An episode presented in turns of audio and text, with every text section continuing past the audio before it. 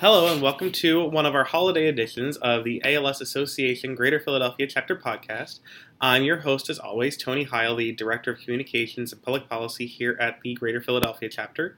We're coming up to almost a full year of our podcast series, and if you've been listening in in the past, you've heard from people with ALS like Karen Delaney Scheideleff and others. You've heard from legislators like Bryan Cutler from Pennsylvania. You've heard from caregivers. You've heard from staff like Wendy Barnes, who we're going to talk about a bit today uh, and Jim Pinciotti, our executive director. And you've heard from uh, um, people from a wide variety of backgrounds who are tackling the disease that we know as ALS or Lou Gehrig's disease. And today we have a special guest, as all of our guests are special. Uh, her name is Karen Stoll, and she's here with her husband. Though her husband has pledged not to talk a whole lot, so he's just going to be the random laugh in the background occasionally if we say something funny, and that's which is fine. Um, in the meantime, you can learn more about how to fight ALS on our website, alsphiladelphia.org. You can subscribe and comment on iTunes.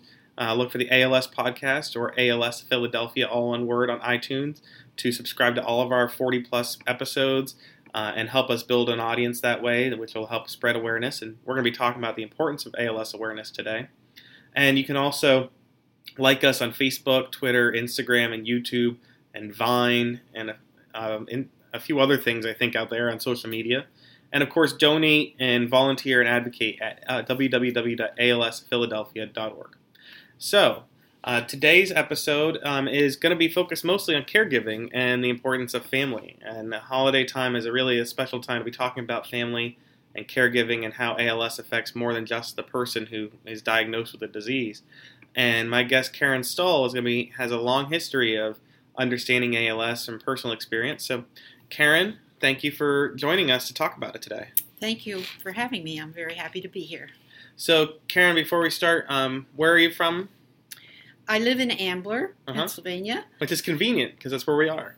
I'm only five minutes away from your office, and mm-hmm. so that has made it just really, uh, in some ways, uh, uh, a blessing for me because I've been able to be in contact with your chapter, and from time to time I offer my help, volunteer, and that's always rewarding for me. And, and we appreciate anyone that's going to come volunteer for us, no matter what they're able to do. So thank you for that. And so tell us a little bit about your um, how ALS came into your life. In the fall of 2000, my younger brother Glenn um, expressed to me that he was having trouble speaking he couldn't get his words out properly. He was having trouble at work communicating with his colleagues. And um, I said, you know, you really need to go to the doctor. And which he eventually did because it did get worse. And sadly, though, the doctor just said, well, you're under stress. And he didn't give him much direction. And when I talked to him after his visit, I said, Glenn, this sounds to me neurological. If you can't get your words out right, you need to go to a neurologist. The result was that his doctor didn't feel he needed to, and so he wouldn't give him a referral. Mm.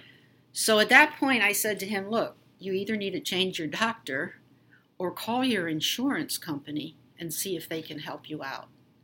He chose to call his insurance company, and the result was that they just took over the situation, contacted his doctor, and he was referred to a neurologist at that point.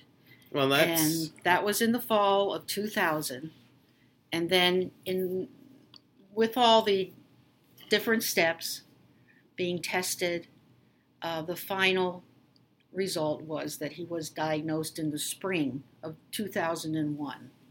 So it took a few ALS. months. It did and that's normal. We've heard of some people that took years, even mm, um, with, mm-hmm. with, slower prognosis. Yes. Um, now, I was talking in a most recent podcast with uh, Andrew Miller, and people can again find that on our website alsphiladelphia.org or on iTunes. But he and others that I've met along the way who have ALS have mentioned that their symptoms were just weird to them because they were mm. healthy or you know, when you think you're sick, you think of a cough or some pains, but right. it sounds like those symptoms were not so much painful as odd to your brother. Is that a good way of putting it? Correct. Yes, and he uh, he didn't express that he was having. He felt more tired.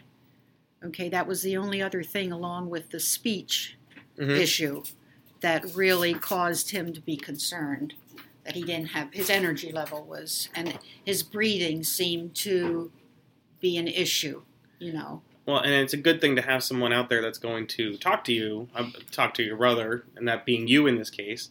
Uh, and one of the things we were talking about before we started this podcast is um, you need to have people who are going to kind of probe a little further. Um, You Mhm. don't know what you don't know. So I imagine for someone like your brother and for a lot of people, they have symptoms and, well, no one told me it was bad, so I must Right. I must be Right. overthinking it. Um, I must be under stress, like you said, and hmm and it might just get worse, whether it's ALS or something else, because the symptoms can sometimes not manifest themselves in a way you understand. Well, there was a little time period in there from the time that I said to him that it sounded neurological to me Right. Uh, until he actually really uh, took the step to do something more about it. Mm-hmm. Because he, he was also seeing that his speech was getting worse. Right. So, you know, the time factor, as you mentioned earlier, often stretches out because of the way um, the symptoms uh, are shown or just not getting the help maybe from the medical field that you hoped you could get. Right. And you said something neurological, but you probably didn't know much about ALS at the I time. didn't. It's just that for me, if you can't pronounce words or speech Mhm. uh, is going, that sounds more serious to me than maybe some other symptom that you might have. You Right. Know? So And I mean, even a few years before 2000, 2001, people might not even think neurological because they're Mm. like, oh well, it was something else, or maybe you have you have some sort of jaw issue or something. Because you know you think of things that are physical when you think of something sick Sure. as opposed to neurological. that's right. Uh, so it must have been frustrating to you and your brother that Mm. people didn't recognize what it was and take it more seriously more quickly. Yeah, it was, and that's when I, I, I really would say that I probably got a little adamant at one point when he kept giving me this information that he wasn't getting help. And I, I said, you know, you need to take the steps to find out exactly what, you know, either a different doctor or an insurance, different insurance, something. And uh, I offered my help at that point. But the, he, he then, at that point, after that conversation, he took the initiative to call his insurance company, and they gave him help, thankfully. Well, we've been talking a lot the past month or so about caregivers, family caregivers, professional caregivers, in home care. And it's really important when we think about people who are caregivers, and you were that, uh, Mhm. and are still. I don't want to say that. No, Um, I was at that time. And that you're not only just someone that's providing some sort of medical care, but you, you become an advocate. And you were, you were an advocate first and foremost for your brother um, to get stuff done. Right, right. And I had to step up to that several times in my caregiving. Not my personality to do that.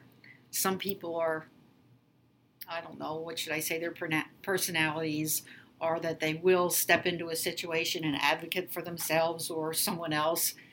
I tend to be a little bit more reticent about that. But that's one of the things that I I think I learned to do in caring for my brother because they need an advocate. And one of those situations was when he got worse and he moved to the hospice care and he needed uh, they because of their regulations they wanted him to change his equipment to a different company that helped him with his breathing um, his BiPAP and all of that.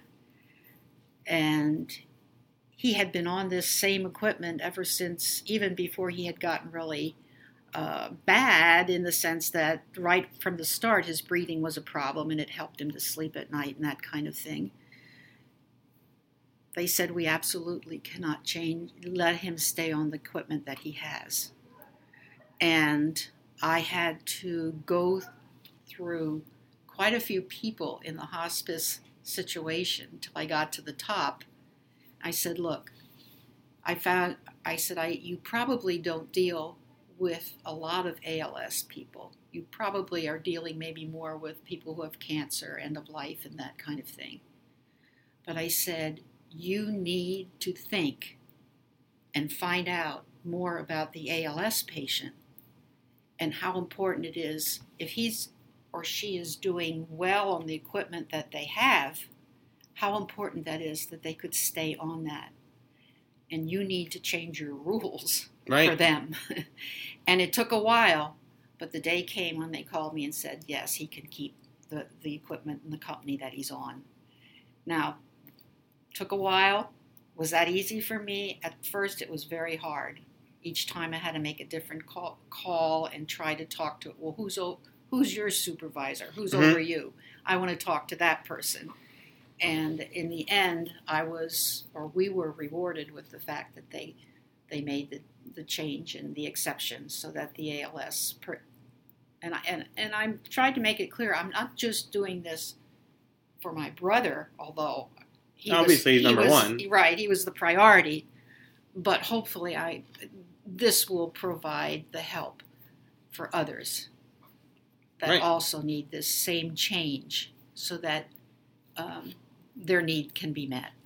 And that's something you never thought you'd end up doing before that. Never thought about that at all. And you were talking about how you learned to be a, a caregiver, a caregiver, and advocate, and a forceful one at that when needed, um, because of your connection to the ALS Association, and that the ALS Association hopefully was helpful, um, and so taught you a bit about the disease, but also a bit about what you would have to expect and how what you could do to prepare and and, and be in this role. Correct.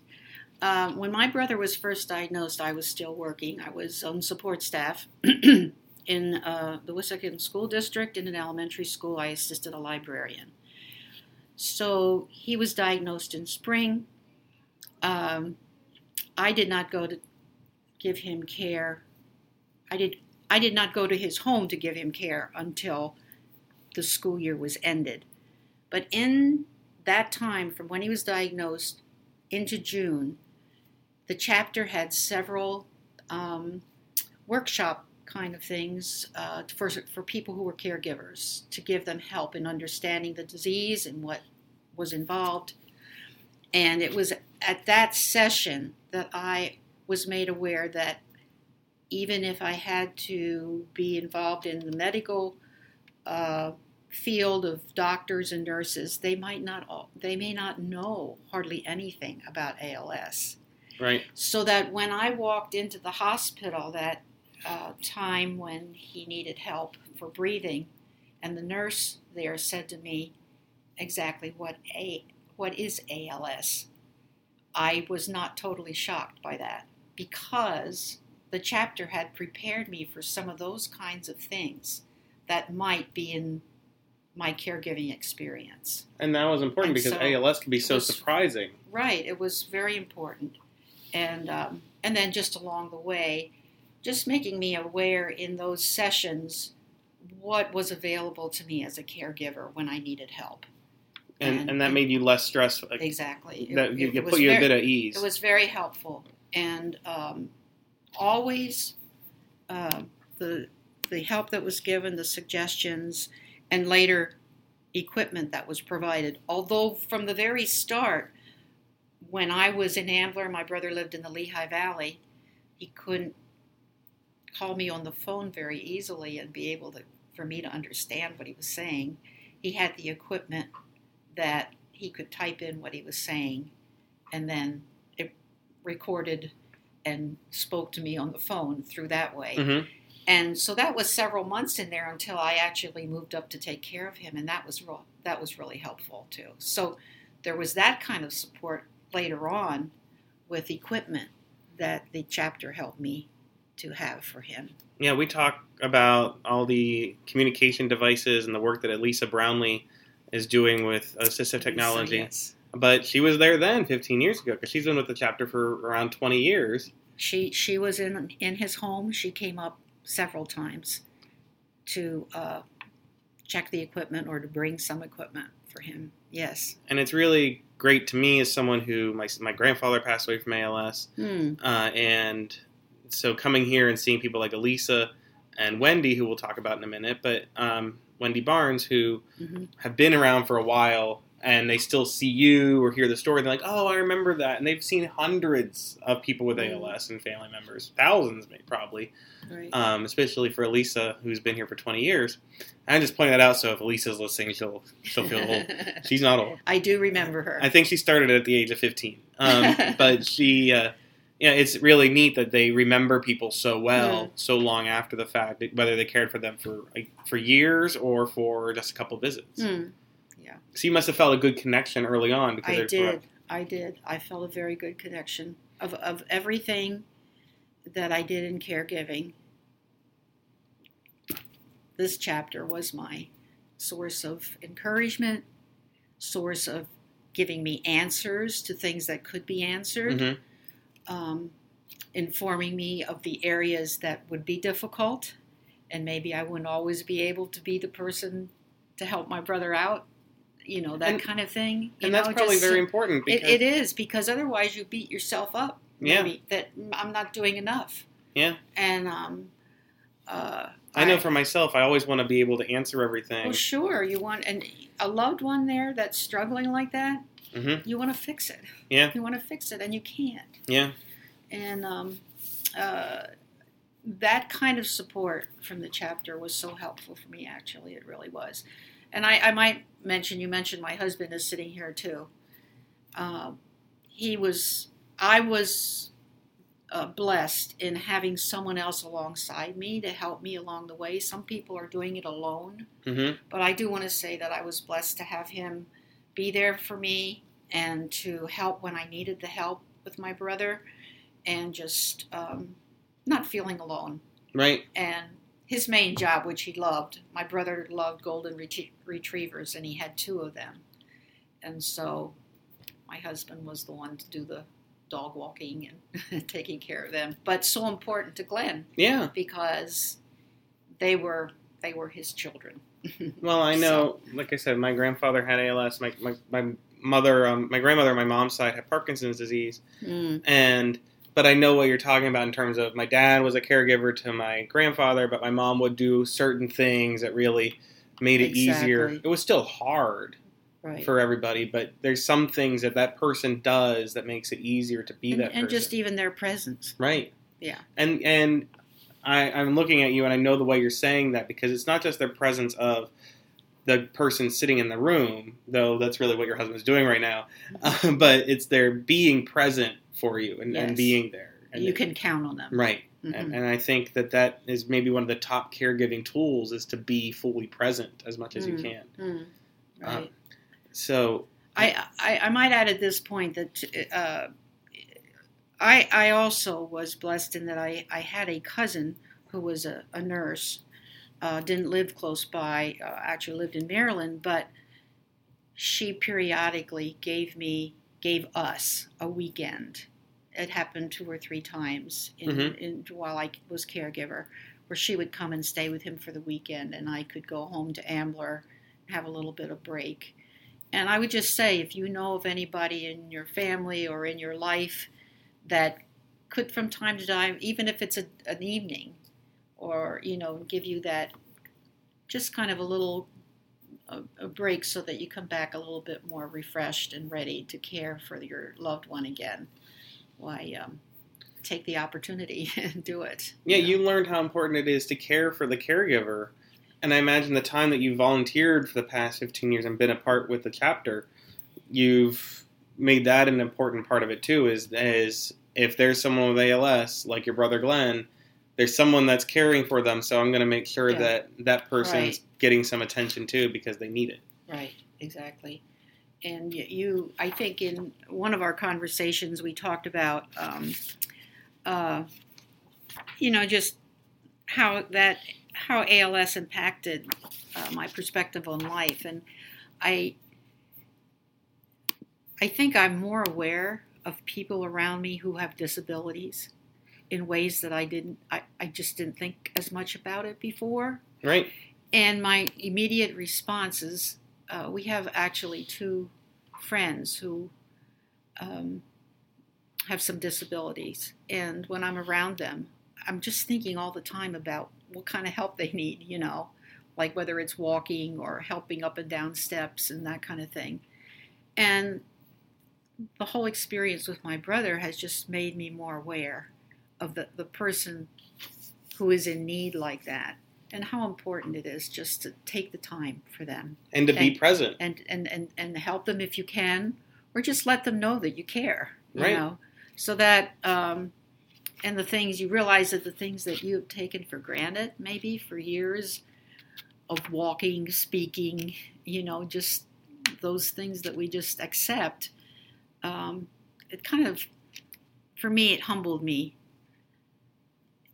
and brought about a new appreciation and gratitude for the gifts that we have in that way and that some people don't have them I know. I know. I feel the same way a lot of the time, whether here or just from experiencing things Same in my with own you- In family. your family, you know. correct? Yeah, it's just it, it just does give you a different perspective, a different outlook on life. You take the time to be patient, and and then you were talking about all the symptoms that your brother had.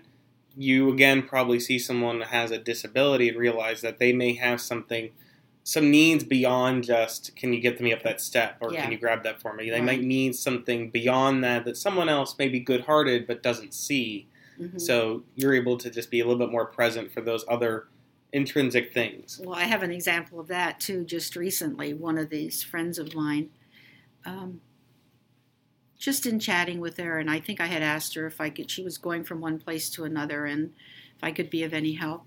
And when we were done with the conversation, she just said, "Thank you for talking to me." She said, "I'm just so lonely sometimes." And just so, just that whole area of friendship, and Mhm. feeling lonely, you know, it can be a very special time for that person who has the disability. Yeah, and that's a really important thing that being there for people. One of our patients who passed away a couple years ago, uh, Catherine Voigt, um, one, she did a lot of advocacy, and I went to DC. Her picture from our Mm. chapter was still at the national office, so they're still thinking about her. Um, but she wrote about how she just wanted to the importance of being touched, just you know, a hand on the Oh, shoulder or a hug, and right. she was in a wheelchair, and I didn't know her as well because I was only around her a few times since I. But other people here knew her very well because she had had ALS for a while. Mm, Um, but you know, it- reading her poetry on the importance of being touched was important, and mm. just giving someone a hug or giving someone a pat Sure. and letting them Yeah. know that you're you're not standoffish, like oh I don't know how to deal with you hmm hmm type of thing. So I'm sure your your way of embracing people um, has been affected as well. Yes, absolutely. hmm So um, one thing we I didn't get to mention though is that your brother was a military veteran, right? He was. He was in the Air Force. Uh, he served in uh, during the Vietnam War. He was not in Vietnam, but um, uh, he was. Um, he didn't retire from the service. He was in for ten years, but um, he was connected with the um, medical facility uh, in the Lehigh Valley for veterans. Um, and when he was diagnosed, he still went there a few times uh, until in I was with him one of the times, and when he was I had an appointment with a doctor, and they were discussing his needs at that point, having ALS, and they just both agreed that um, there wasn't uh, too much that the veterans could help him with at that point. It would be better for him to continue on with his ALS doctor Mm-hmm. and the connections he had with the chapter and some of the people who were uh, more experienced with the disease and also could be of more help to him than they could. I think they were basically saying they didn't deal with it a lot. Now, that I know from articles I've read that more and more veterans are diagnosed with ALS and they're wondering what the connection is with that. And I don't know, maybe to now 15 years later, maybe some of these places that serve the veterans are more aware and are helping them more. I, I really don't know. Well, hopefully you're, you'll like this. That yes, there are a lot more things happening for veterans. My grandfather was a veteran Okay. too. He he served in uh, at the end of World War II up in Alaska, and uh, which is always weird to me because my, my grandfather, I love him, but he seemed like a he, very goofy in a lot of ways, and yet he was like spying on the Russians, I think, or um, somehow. Uh, and he served during Korea, um, but mostly during peacetime around then. So he wasn't in combat also, but there was a military connection there. Mhm. And I think it was even after he passed away that it was um, declared that it was 100% disability for people who are military veterans Mm. with ALS. And with diseases, there's usually like a percentage of disability with the military, um, or only in certain periods. Like if you were in the Gulf War, then certain people got a disease then. But ALS, you're 100% disabled if you're a veteran, no matter when and how you served Mhm. and that means that they get uh, very good care and lots of support that they wouldn't otherwise. And uh, we even have one of our uh, Brenda, our director of patient services, goes to a uh, vet clinic for vet for people with ALS in our Oh, area okay. and helps out. So we're doing a lot Hmm. more with veterans than we did 15 years ago. And um, the Department of Defense is doing research and research funding, which is important. So a lot of things are happening because of That's that great. veterans connection, including your brother. So Where is the clinic? Is that in the area? You should say. yeah, it's, there's Oh. one in the area Oh, here, okay. and then there's other there's other things with the um, Paralyzed Veterans of America and, and other VA centers that Yeah. are doing things for people with ALS, and they're understanding it more. Uh, my friend Dave, who had ALS and passed away from the Hershey area, Hmm. he went to the Hershey Medical Center clinic, but he also did some stuff with the veterans there that added to the help. Mhm. And what's been great for us on an advocacy purpose is there have been a lot of vets who say, I get a lot of things because I'm a vet, and so I'm going to work to help others, just like you were helping people Mhm. beyond just your brother. They're like, I know Mhm. I get these things, everyone should get it too. So that's a good positive thing that That's has that's happened. really great to hear. Yeah, that is good. It's not good that veterans are getting ALS, but at least the, the VA know and other that people they're are doing that they're stuff. giving support Yeah. and help. Yeah. So, um, so I'm glad about that. Now we were also talking about um, the Elisa Brownlee saying that he- she came to his house and helped him with things, hmm and there's it's great that she's still here 15 years later helping in the cause. Um, but there are other staff members that are that you're still in touch with. One of Mhm. whom just happened to walk by while we're recording this, and that's Wendy Barnes. Right. And she did a podcast that you can listen to on her iTunes feed as well. But so, what what did Wendy do for you? Well, my brother was attending her support group before I even came up to take care of him. Mhm. So he was already connected with some of the other ALS people in the group. And um, from the very first time I went, I could just tell and feel the bond that there was Mhm. between both the patients and also the good interaction that there was that uh, Wendy provided for the group. And um, we went there on a regular basis, and even when he couldn't get out of the house anymore, when he was confined um, because of mobility, um, I still attended and uh, received a lot of support, encouragement in those in, in, in those sessions. And what was really great is people, other caregivers, some of the struggles they run into, or maybe how they solved something that made it easier in the caregiving, and and just the um, uh, support not only to to feel it um, from the chapter and from Wendy, which was really great, um, but also how understanding the others are in in the group because they're going through the same thing as you are. Right. And so I would just encourage anybody who's a caregiver to get involved with one. It's like a weight coming off your shoulders, right? Yeah, if there's one in your area and you can attend, go. Because it's a very helpful, uh, positive experience, a time to unburden your own heart and what you're going through and receive the encouragement and affirmation that you need to keep going Yeah, and not give up on things. and that's um, important And- that you said the affirmation because you're learning as you go along as a caregiver. Absolutely. And it's important to have someone say, "No, that sounded ridiculous. What I what you did, like oh, you duct taped that, or you Yeah. you used that to eat, but it was a really great idea." And then you feel that puts you at ease, and someone tells you, "No, that, you're doing a better job than you realize."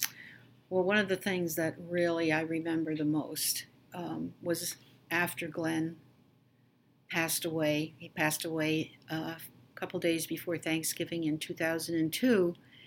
And I believe uh, the first or second week of December was the scheduled um, support group. I was very, very upset at that point. Of course, it was just a short time after he passed away.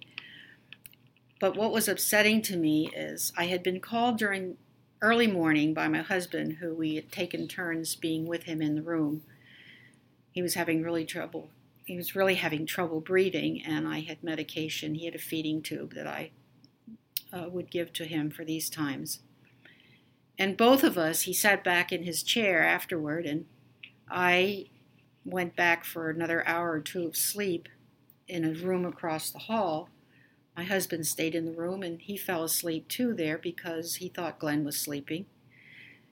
When I got up at seven and about seven in the morning and I looked in the room and walked in, I could see that he was gone because of his complexion. yeah, you could tell. I could just tell. Okay. And plus, you were so, ready for it in a way. Like you knew this was something that well, maybe you I weren't knew ready that that could day. happen, but here's the thing. It wasn't as sudden Here's as the a thing that pro- that I struggled with.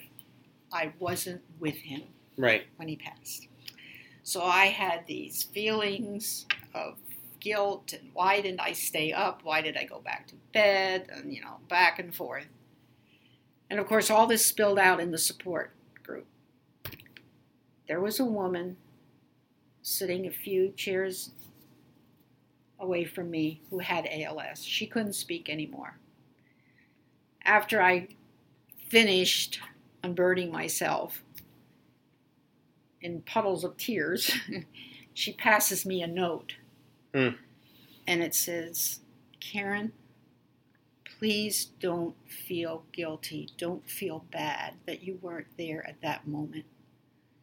We who have ALS know how much our caregivers love us and how they have sacrificed to care for us. You do not need to feel this way. I know it's hard, but please don't. That was the healing I needed at the moment. Mm-hmm. And to keep, when these feelings would come over me after that, it was the memory that I had of this woman who had ALS and was going through all kinds of adaptations herself with her disease, passing me that note. It was a gift. It was truly a gift And to it- me at that, and it helped in the healing process, the grieving process Yeah. that must take place in a healthy way, and this being in that support group at that time. I look back and say that that was probably the key to the healing that I needed after he was gone.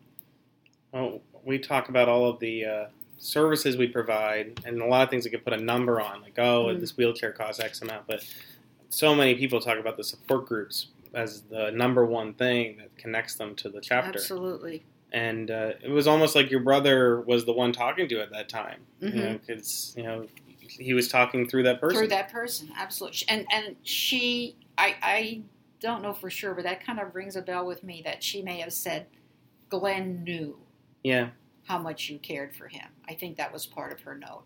and she was So- probably really sincere about. She she had been there. Was, obviously she was sincere from her end, but she knew how Glenn felt. Absolutely, it was it was the best best thing that could have happened to me, and I just was ever ever so grateful for that.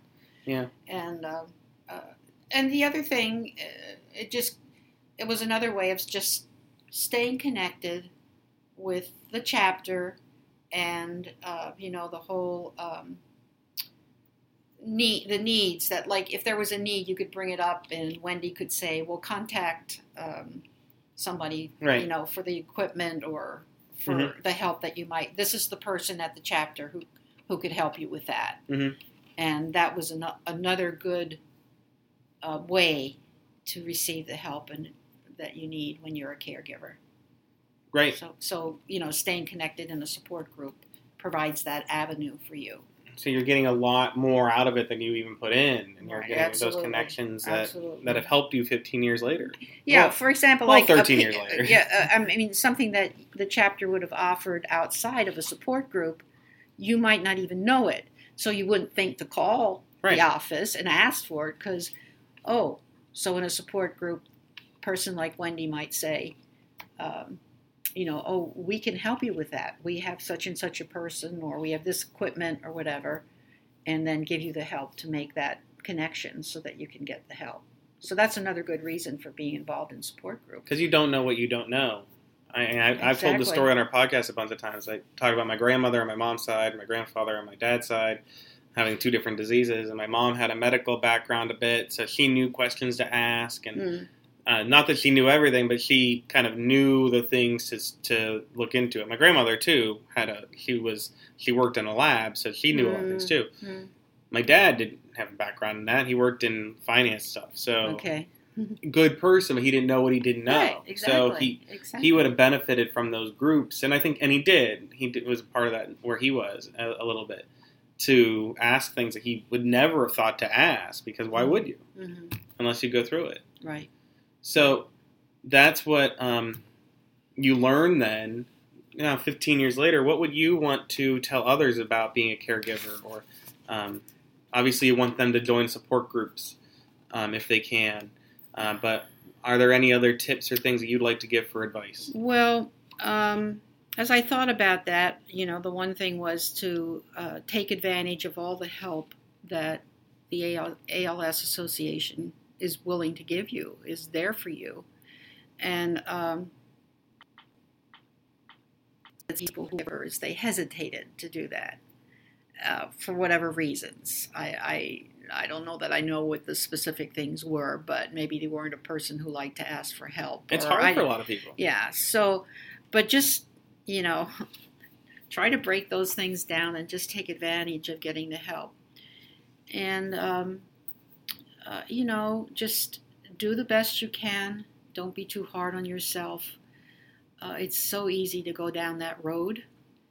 And as I said, you might have guilt feelings and that kind of thing. Um, and you just need the encouragement and um, and often the place that you will get that is being in a support group and having a connection with uh, the ALS Association a chapter where they understand the disease, they can give you the help, but they also understand the caregiver and what the caregiver needs to know and to provide the help you know that they they have a bit available. And i think i mentioned earlier if it's possible and i know sometimes it's not um, for a while uh, let me finish my sen- my thought. If it's possible if you can get a break from time to time for someone else to come in and take care of your your loved one it's really important if you can find people who will do that and sometimes a connection with um, the ALS Association can help you to find that. I did for a while. Uh, I was asked, I can't even remember who it was, somebody from your chapter. There was a young woman whose elderly mom was taking care of her and with her ALS. And just from t- time to time, this mom just needed somebody to come in for a while or for a night, just during the night, so she could get a full night of sleep. It was more toward the end of this girl's life, young woman's life. And um, so there's opportunities too for volunteers to connect with the chapter, uh, with the ALS Association, and if you're willing to give um, a night or an afternoon or something, it's really helpful to the caregiver. And so I guess I would say um, ask if you're a caregiver and you need that, maybe asking in your support group or uh, someone at the chapter might be, might be able to give connections of someone you could contact who really cares about people who have ALS and often they are people who were caregivers before for someone like that, so they understand it, and um, they're willing to give some time here and there to to do that. Well, th- those are important things, and like you said, one of the most important is just being open enough to ask and, and accept help along the way. Mhm. Uh, and we were talking about caregivers and families, and, and that brings me to maybe our something important is it's the holiday season here. And uh, do you have any special thoughts about your family with your brother, or about about knowing what people with ALS go through? Um, and this is uh, Christmas time, but you know it happens any sort of holiday time. Maybe, maybe even you know people are together for Fourth of July or like other things. So that you think about this, what the holiday time means to you. So does it bring up any special thoughts for for you Well, now? just that uh, we were a family that got together at special times, and I would say, on the whole, uh, our our entire family and Glenn's nieces and nephews were very close to him. It's very hard on them when he got this disease, but always these memory times are the hardest and often it is like Thanksgiving, Christmas time, when um, if you lost a loved one during that time, or just when those family times come up that you used to get together, it's very difficult. And the memories seem to be more vivid than they were before. And expect your emotions to just come to the fore and not not be not be embarrassed about it or or regret it. right. It's a healthy thing of grieving for that to happen. And um, I remember the first, um, as I mentioned before, uh, Glenn died right before Thanksgiving, and we were into December, and there was a lot of the music for Christmas and specials on TV, and I was watching one musician sing, and this woman, you could see her tongue, and this might sound really strange, but one of the ways Glenn was identified by his ALS doctor was his tongue. And the way his tongue kind of like quivered. Right. So if you've ever seen a vocalist who is a little bit more a, a soprano or something, her mouth is open, and her tongue was shaking like I had seen his when he was in the doctor's office, Mm-hmm. I lost it. Yeah. I just lost it. I just broke into tears over somebody's tongue. Now that, in some ways, sounds ridiculous, but it was the memory. Right. It was the connection that you Mhm. had with that loved one. Right. And yes, those that will happen. And in some ways, even though you might feel bad about it, deep down, try to remember that it's a good thing because it's it's healing. It's grieving in a healthy way because of the love you had for that person. It's a reminder of that love. Like right. Yeah, it's a right, reminder that right, you lost. exactly. You were able to care about someone, Right. and someone right. meant that something that Yeah. important to you. Right. There is one. I, I don't know if you have other questions Oh, or yeah, go not, but I, I- there there was one thing that um, I was just going to share. Uh, in some ways, I I was blessed uh, because my brother ex- of the way he accepted his loss of a of, of not having a healthy body anymore. Um, he lived out something that um, was this, at the center of his faith. He had a Christian faith, and he accepted what was happening to him in a way that I'm not sure I could have done it. But it made the caregiving for me and my husband easier, maybe, than some people might have it. But I just wanted to share it because. Um, some of some people who might be acquainted with uh, the apostle paul in the bible he wrote therefore we do not lose heart though outwardly we are wasting away yet inwardly we are being renewed day by day i was privileged to see the truth of that lived out by my brother glenn it was made possible because of his faith so basically, what I saw was even though he was deteriorating on the outside, Mm-hmm. he was almost like he was being strengthened within, Right. you know, because of his faith. And it was just a, a blessing for me as his caregiver. I'm not sure I could do it. I pray and hope that I could if I was ever in that position. But I just put it out there as that, for me as a caregiver, that was a blessing. And perhaps that might be helpful to somebody who's a caregiver or somebody who has ALS. That even though they see their bodies on the outside deteriorating, um, there can be a strengthening within in their spirit.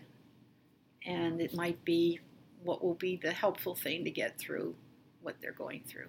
Well, that's a powerful thing to end on, and I think that you know he may have felt stronger and renewed on the inside himself, but I'm sure that he helped make sure that you were stronger and renewed in ways that you probably couldn't even realize at the moment. And uh, I think that we've seen a lot of people with ALS, no matter their background, um, that have felt that same way and accomplished things that they would never have thought Definitely. possible. Uh, so, and and I hope that people can share those stories uh, of you know how they're living with ALS or helping someone be a caregiver. Uh, and you can send those stories to me. My email is tony at alsphiladelphia.org. Again, you can subscribe to us on iTunes. Uh, look up the ALS podcast at ALS Philadelphia on iTunes.